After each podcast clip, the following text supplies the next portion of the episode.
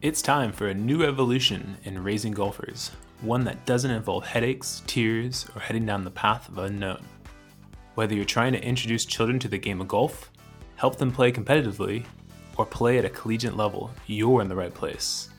This show is for any parent, player, or coach who wants to build a better team at home and on the golf course. This is the Raising Golfers Podcast.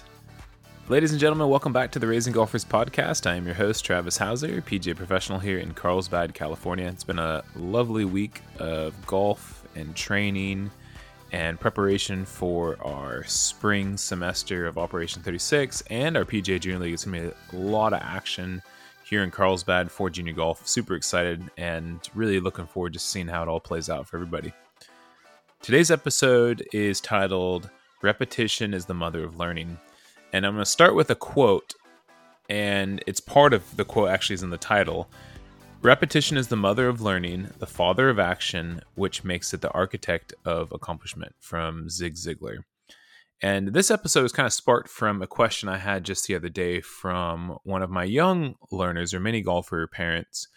And, you know, they were wondering, okay, so when we start the next semester, does do we start back from the beginning again or is there progressional curriculum built into the program?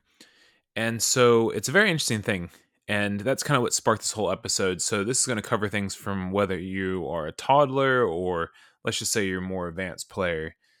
But you know, my my short answer kind of was was well, you know, we kind of have to cycle the learning because I don't think that it is anything, at least in golf, that we will actually master.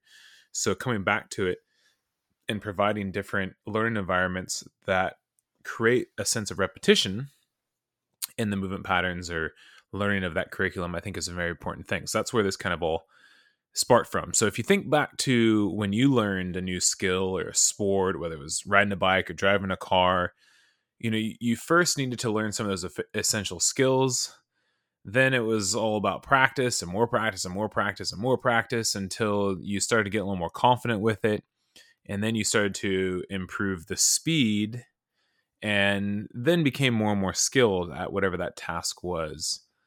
And so if your junior golfer is asking to practice the same thing or isn't wanting to practice the same thing, I think we have to think how important it is to actually practice the same thing. But if they're asking, it's a good thing. And it's good because repetition provides the practice that children need to master new skills. Repetition helps to improve speed, it increases confidence, and it strengthens the connections in the brain. And that's what's going to help children learn. So, repetition uses multisensory instruction. So for children, they need to see it, they need to hear it, they need to do it, they need to touch it. And uh, if you think about those things, it's not just a one time see it. It's not a one time hear it, not a one time do it, not a one time touch it. It needs to be done over and over and over and over again. And yeah, sure, repetition in the sense of banging balls on the range, there is some help to that, but that's not what I'm talking about. I'm talking about like, okay, so you know, today, let's just say we are talking about ball flight. All right. And that's the theme of the class. Now, at first, it might seem like, you know, what are we doing this again? We've already practiced this, we've already learned this. But then you got to think, okay, but was it enough? You know, have they had enough time to experiment with this? And experimentation is huge in the learning process. And had they've actually had enough time to think about it, how, you know, think about what makes the ball curve or go to the right or go to the left. And what those causes and effects are within their own feel. And the list just goes on and on and on and on and on. And I think that learning progresses with the students in the game of golf. And that includes, you know, a mixture of, you know, what is their desire and the effort that they put in and how much they want to actually play the game. I mean, all these things kind of build up to the speed of their learning process and the and their development as junior golfers. And now let's hear a message from our show sponsor. Hey guys, this last spring I teamed up with Operation 36 here at our facility in Carlsbad, California, and it has completely changed my way of coaching and service to my customers. Operation 36 is a developmental golf program designed to take beginners from playing their first round to being able to shoot par or better for nine holes. So here's how it works participants attend weekly one hour classes and work through a six level curriculum. They then play in nine hole events once or twice a month with a common goal to shoot 36 or better from different distances. And using the Operation 36 app, coaches can plan programs, communicate with families, and track students' progress. It's really, really cool.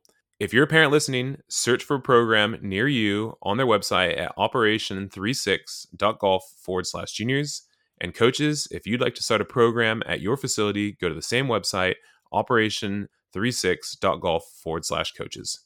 I was kind of thinking of this analogy too, kind of going back to what we talked about at the beginning is like you think about school, you know, your kids have, let's just say, coloring projects at school or painting or cutting and pasting. Now, the task is actually very similar if you think about it. They've got crayons, they are coloring, or they have scissors, they're cutting, or glue, they're pasting, right? But what's cool about school is they provide these different scenarios.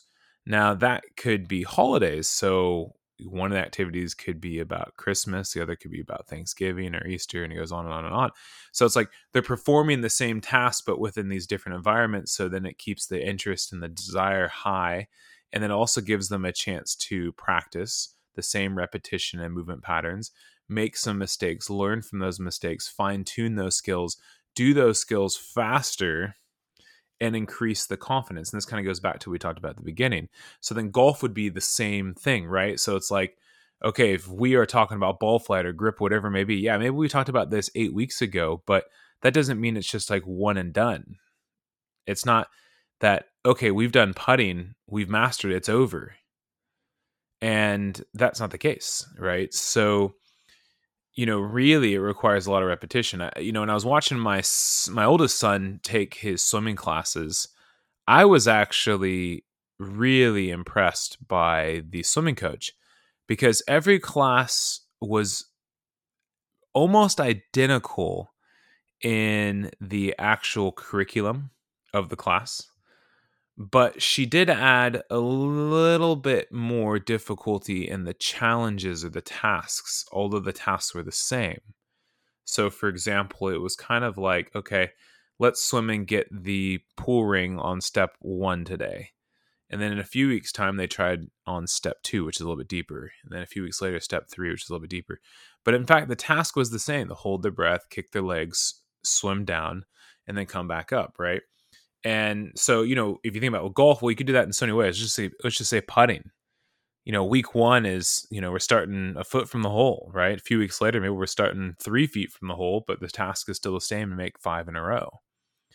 And you spread that out long term, it's going to look very repetitive. It's going to look very similar, right? But I think as coaches and parents and adults involved in their junior golfers, we still have to do things to make it exciting for them and I think changing up the environment, I think, is huge.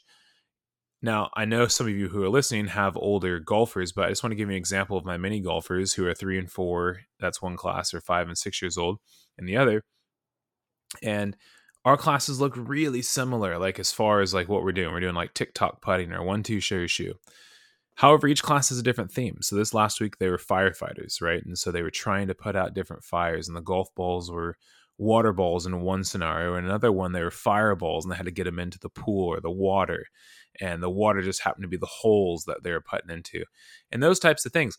And again, it just kind of helps reinforce their skills. It helps increase the confidence. They can start to make the movement patterns faster, and they can accomplish the tasks faster as well, which is just all part of that learning process. So, really, there's no end goal, but repetition is the mother of learning if you really think about it. It really is.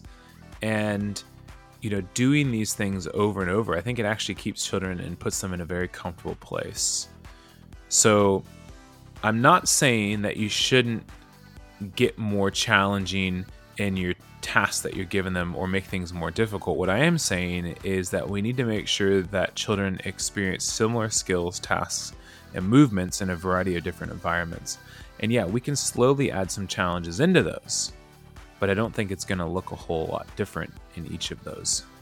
But for the children, it's going to be a great experience, and they're going to be learning sometimes without even realizing that they are learning. So we need to give children the right amount of time that they need before moving forward with progress. I think if they're very young, the goal should not be progress. It should be building the experience and making that experience really positive. And just remember that the task should be challenging, but not so difficult that it's off putting. So, I really wanted to put this episode out there because it's something I'm thinking about, and I've been working on my words actually myself for how to portray this to some of my customers. And being able to put this episode together actually put a lot of my thoughts together and to be able to produce this for you as the listeners and also for me to share with my customers. So thank you so much for tuning in. We look forward to having you here back on the podcast next week. Thanks so much, guys.